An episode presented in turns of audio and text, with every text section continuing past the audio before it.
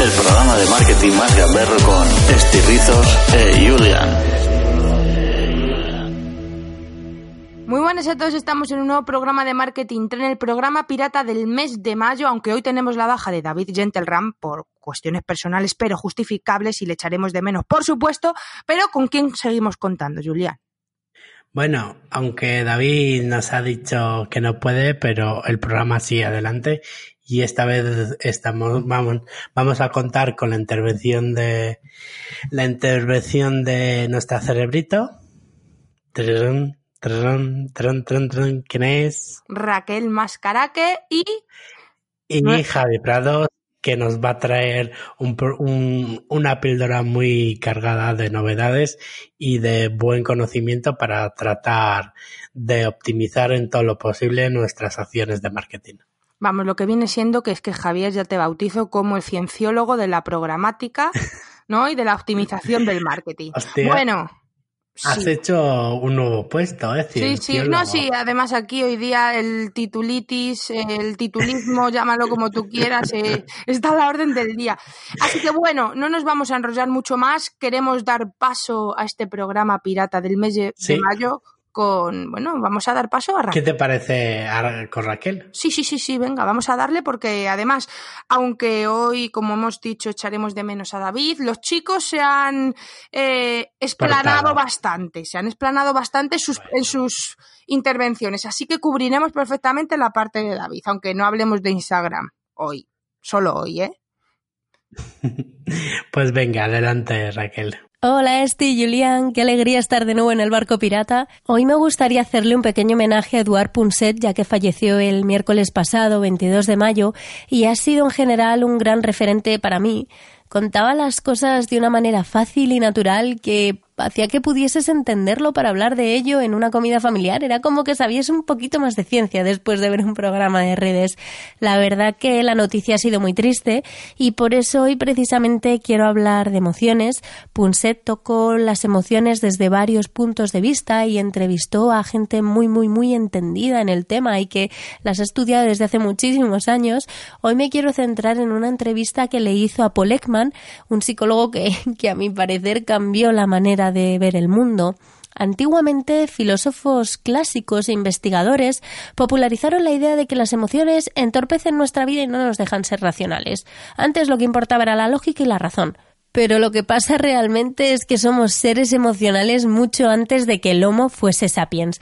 Esta frase no es mía, es de Punset. Ojalá fuese mía.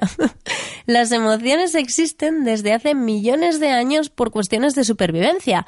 Es cierto que hoy en día no convivimos con fieras salvajes, pero bueno, cuando vamos en el coche la verdad que hay conductores que parecen bestias, ¿no? Necesitamos las emociones para sobrevivir al tránsito de la ciudad, para comunicarnos, para comprender a otras personas y así asegurar la supervivencia de la especie, que es como el fin último ¿no? de- del cerebro, la supervivencia.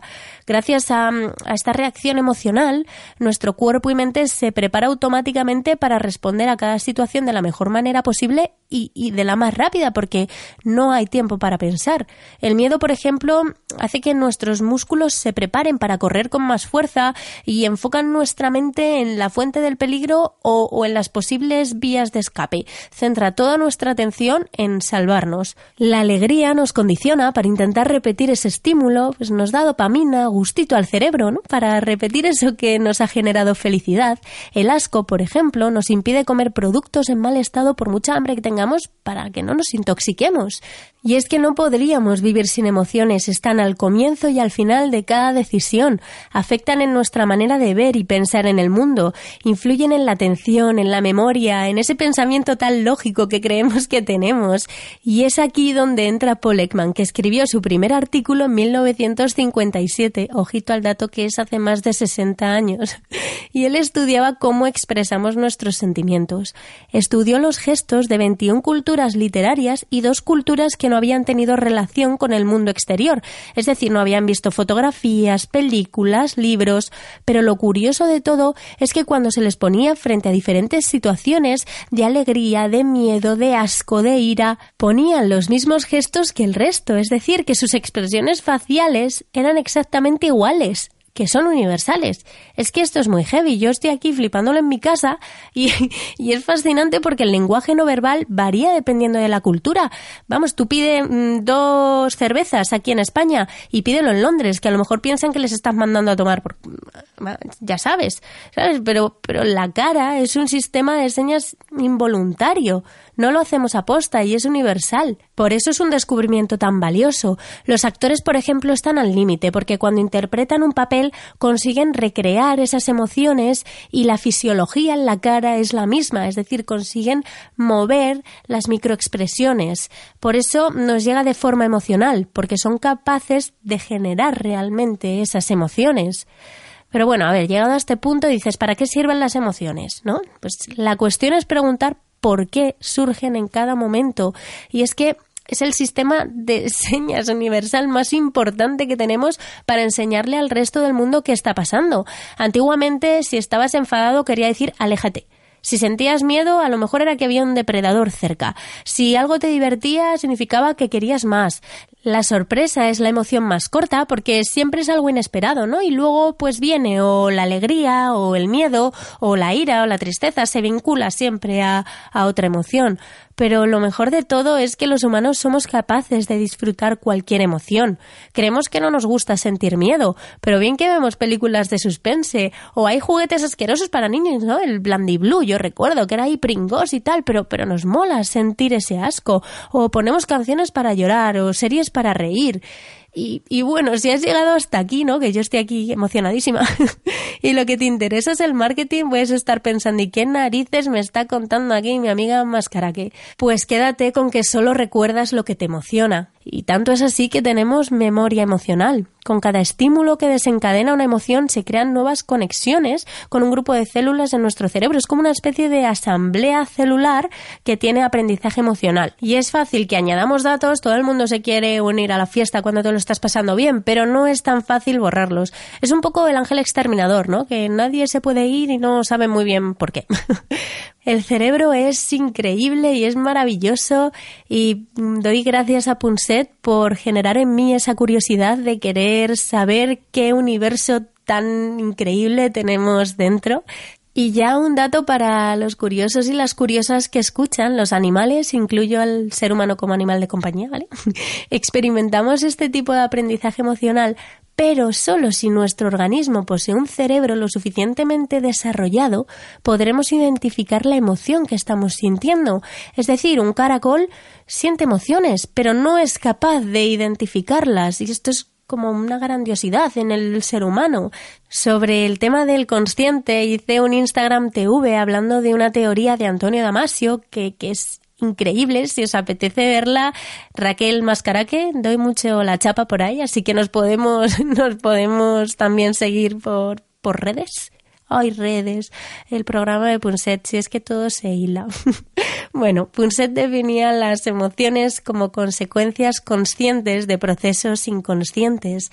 Y para concluir, pues voy a contar tres maneras de mejorar la capacidad emocional que da Paul Ekman en su libro Emotion Revealed y son así sencillas y si las practicas verás cómo mejora tu inteligencia emocional y es, es increíble.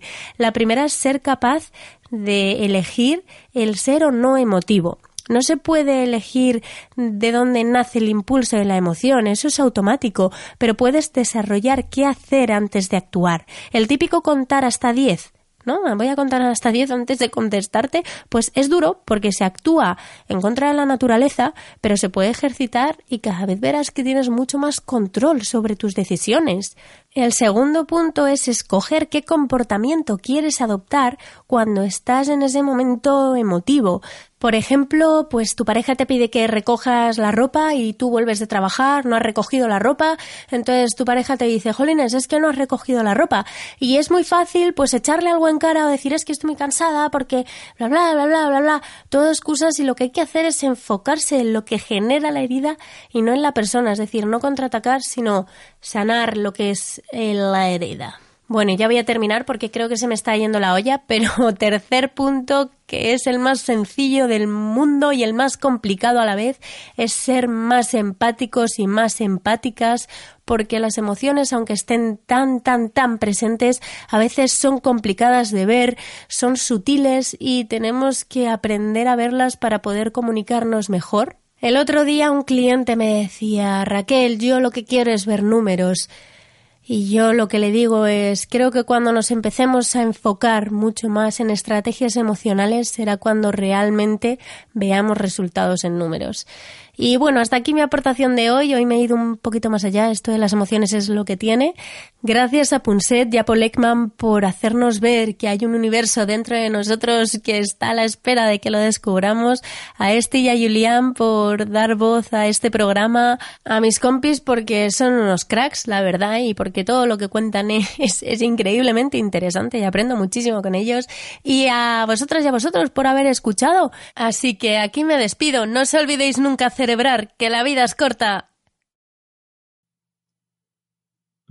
Bueno, Esti, ¿qué te pareció hasta estos minutos de Raquel contándonos todo sobre las emociones y, el gran homenaje que le ha hecho a, a Punset? Pues me ha parecido muy bien. Yo ya vi una pequeña mención que le hizo ella en redes sociales cuando falleció la semana pasada y creo que alguna vez he visto que ha subido algún history de algún libro que, que tiene suyo o de la hermana de Elsa, ¿no? Creo que se llama la hermana de Eduardo, no sé. Así que creo que es bastante fan Raquel y me parece muy acertado que haya hecho, que haya unido este hecho por desgracia, de la muerte de este genio y lo haya aislado eh, hablando de emociones y, un poco guiando a las empresas eh, sobre qué términos se tienen que centrar para hacer sus estrategias. La verdad es que a mí el tema de neuromarketing, fíjate, aprovecho para decir, yo la primera vez que, lo escuché lo, lo, escuché en la carrera y, bueno, sí, neuromarketing guay, sensaciones, se puede jugar con colores para que el cerebro tal, marketing sensorial, todo eso, ¿no? Me parecía interesante, pero como que lo veía y lo justito, en plan, tiene cuatro cositas que tocar y ya está. Y me está sorprendiendo un montón porque Raquel nos acerca un montón de parámetros, de ámbitos, de características, de estrategias y de movidas que tiene la, la mente y que se puede alinear perfectamente con el marketing y hacer que, bueno, que si tocas el cerebro de una persona puede ser bastante beneficioso para una empresa, aunque suene egoísta, porque al final todos buscan ventas.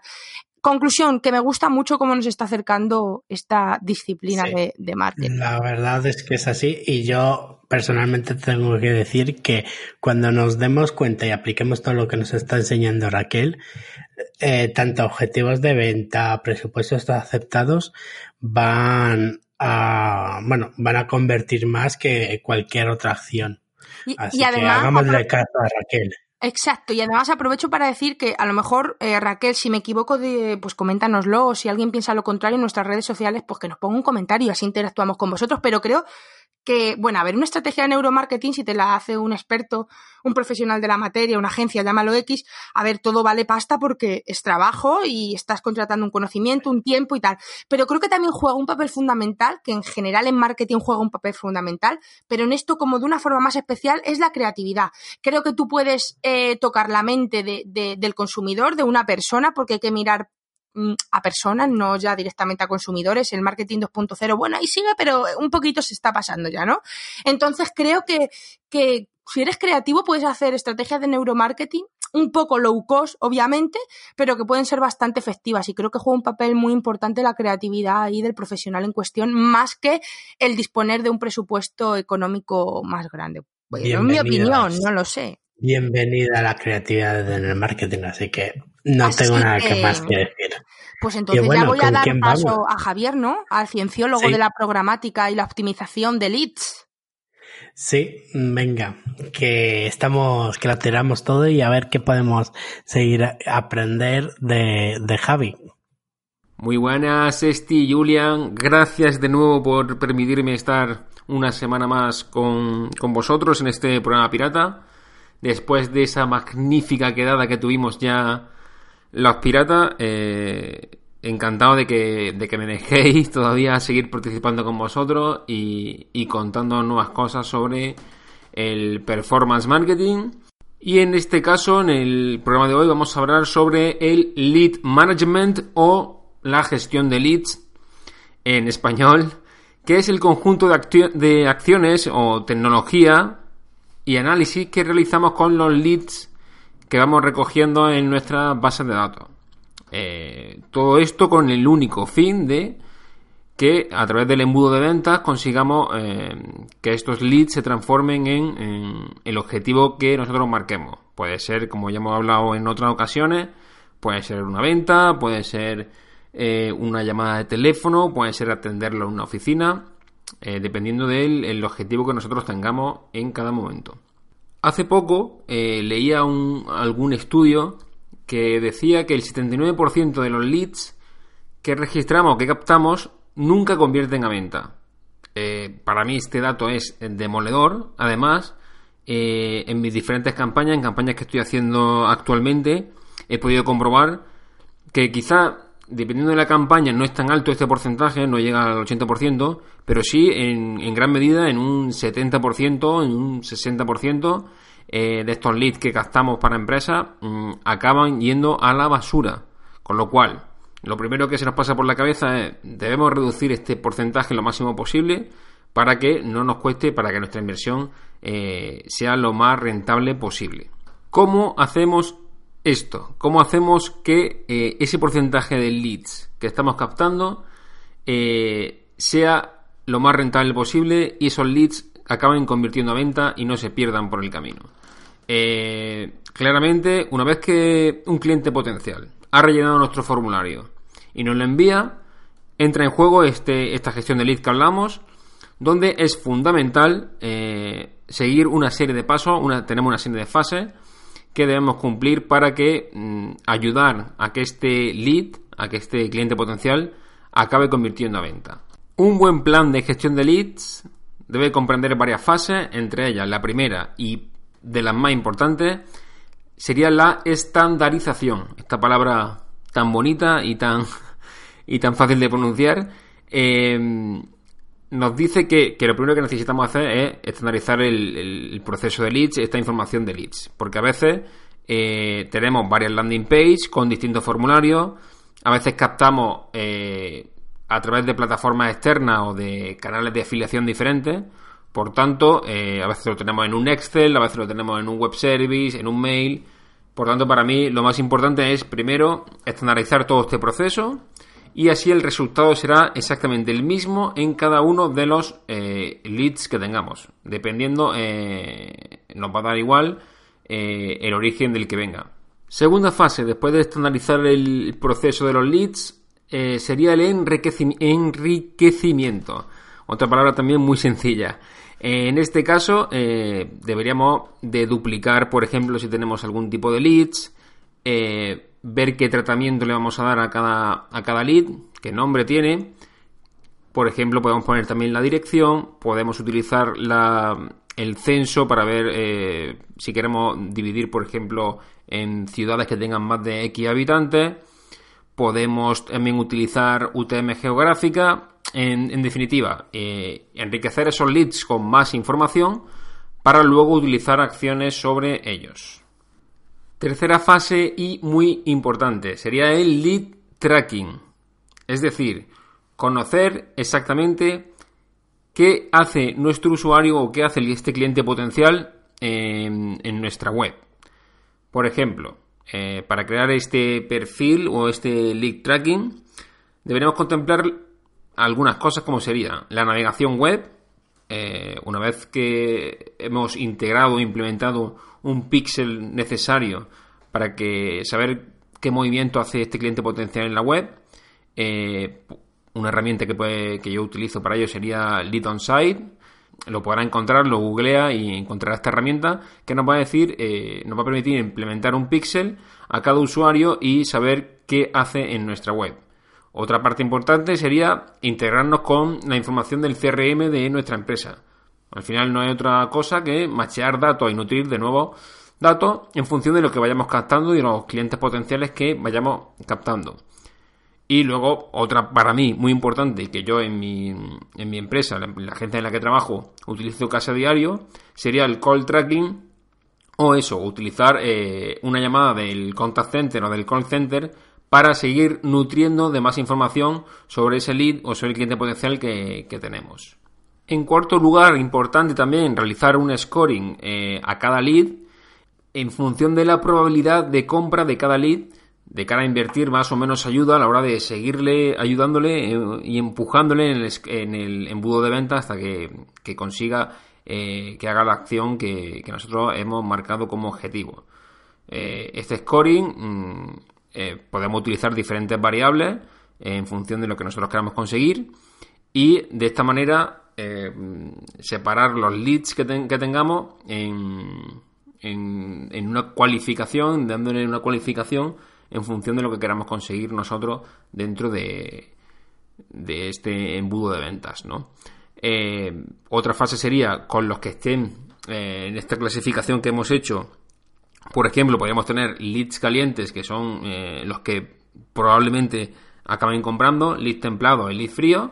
Y en función de ello, yo, por ejemplo, con los leads fríos lo que haría sería una estrategia de nurturing, de, SMS, puesto que mm, probablemente sean los que menos probabilidad tenemos de, eh, de, que compren y el nurturing o hacer unas acciones de nurturing de, SMS no es tan caro como eh, otras acciones que podemos hacer con los leads calientes como por ejemplo eh, transferir un equipo comercial donde ellos tengan un, un argumentario muy, muy definido y que ayuden a que ese usuario o ese cliente potencial acabe convirtiendo a venta. Y por último, eh, la última fase sería la de seguimiento, eh, junto con el equipo comercial o las llamadas que se hagan, eh, seguir todos esos leads que estamos generando, qué está pasando con ellos, desde incluso con los que estamos haciendo la estrategia de, de, nurturing y de SMS, ver qué pasa con ellos, qué porcentaje de ellos son los que se entregan y qué porcentaje son los que acaban convirtiendo a venta, y así hacernos una idea de ese plan de leads que estamos haciendo esa gestión de leads, ese leads management que hablábamos al principio, para saber qué está pasando con cada uno de nuestros leads y cómo podemos o en qué paso podemos mejorar y que sea más productivo. Y hasta aquí sería la, intervención de hoy. Espero no haya sido muy pesado y no me he colado mucho con el tiempo que, siempre me dan este y Julian. Eh, muchísimas gracias a los dos de nuevo por, por dejarme participar en, el, en este programa pirata y nos escuchamos en el próximo programa pirata. Bueno, Julián, ¿qué te ha parecido? Yo sí te digo la verdad, a ver, me viene de putísima madre aprender estas cosas, pero para mí me suenan a chino muchas cosas. Yo es que sabes que soy cero técnica. Yo te, yo te tengo que decir, querida Esti, que cuando tengas ya la base de datos hecha, eh, ponte desde, desde el primer programa pirata de la parte de Javi en adelante. Para que vaya, para que vaya aplicándolo. aplicándolo. Pero la verdad es que, que chapó lo que lo fácil que lo está convirtiendo toda la gestión de lead, que puede ser eh, que puede ser es que no bueno hay casos de que no sabes por dónde cogerla y, y si estandarizas los y sigues los pasos que nos ha dado eh, lo puedes convertir en que sea algo más natural y entiendas que le pongas hasta rostro a esa persona, a ese lead, por así decir. Y la verdad que, que gran parte de la equivocación o de la no conversión pasa por no gestionar bien los leads y eso finalmente se traduce en dinero, tiempos perdidos y oportunidades eh, perdidas. Así que. Es que al final, si lo eh, piensas, una, una, una, perdona, si lo piensas al final, una marca, una empresa, lo que sea, eh, o sea, este tipo de acción lo que hace es que no solo te puede generar un beneficio, un retorno X, sino que si tú vas afinando en ese proceso, ese lead en este caso, u otra cosa, en el caso que sea dentro de, esta disciplina, aparte ahorras dinero. Entonces el retorno es casi doble o se puede incrementar bastante. Entonces te da como productividad y te da beneficio eh, en dos caminos. El que tú obtengas después y el que puedes obtener mm, durante mientras vas perfilando y afinando, eh, bueno, pues lo que Javier nos cuenta. Así que muchas gracias, Javier. Y bueno, que vamos a seguir aprendiendo, ¿no? Que esto es un no parar. Ah, bueno, pues ya lo sabremos en otros programas. Esto ahora es sorpresa, sorpresa, sorpresa. Ya el programa que venga. Lo que sí que voy a adelantar es el próximo invitado que tenemos, porque sí, porque soy una bocaza, ya lo sabes, en mi papel. Y es Mauro Fuentes, fotomaz, director de redes sociales del Corte Inglés España. Antiguamente estuvo en Ogilvy, o sea que es un fichajón que estoy encantada de que tengamos aquí. ¿A que sí, Julián? La verdad es que chapó, que lo hemos conseguido y yo creo que toda nuestra audiencia se merece este café con Mauro para aprender y aprender de los mejores, como siempre. Claro que sí, lo mejor para los mejores, que sois vosotros los que nos escucháis. Seáis cuatro, ocho, diez, esperemos que mañana seáis muchos más. Muchas gracias y nos escuchamos en el próximo programa. Un besito. Hasta aquí el programa de hoy. Recuerda que conectamos contigo cada jueves a las 12 pm.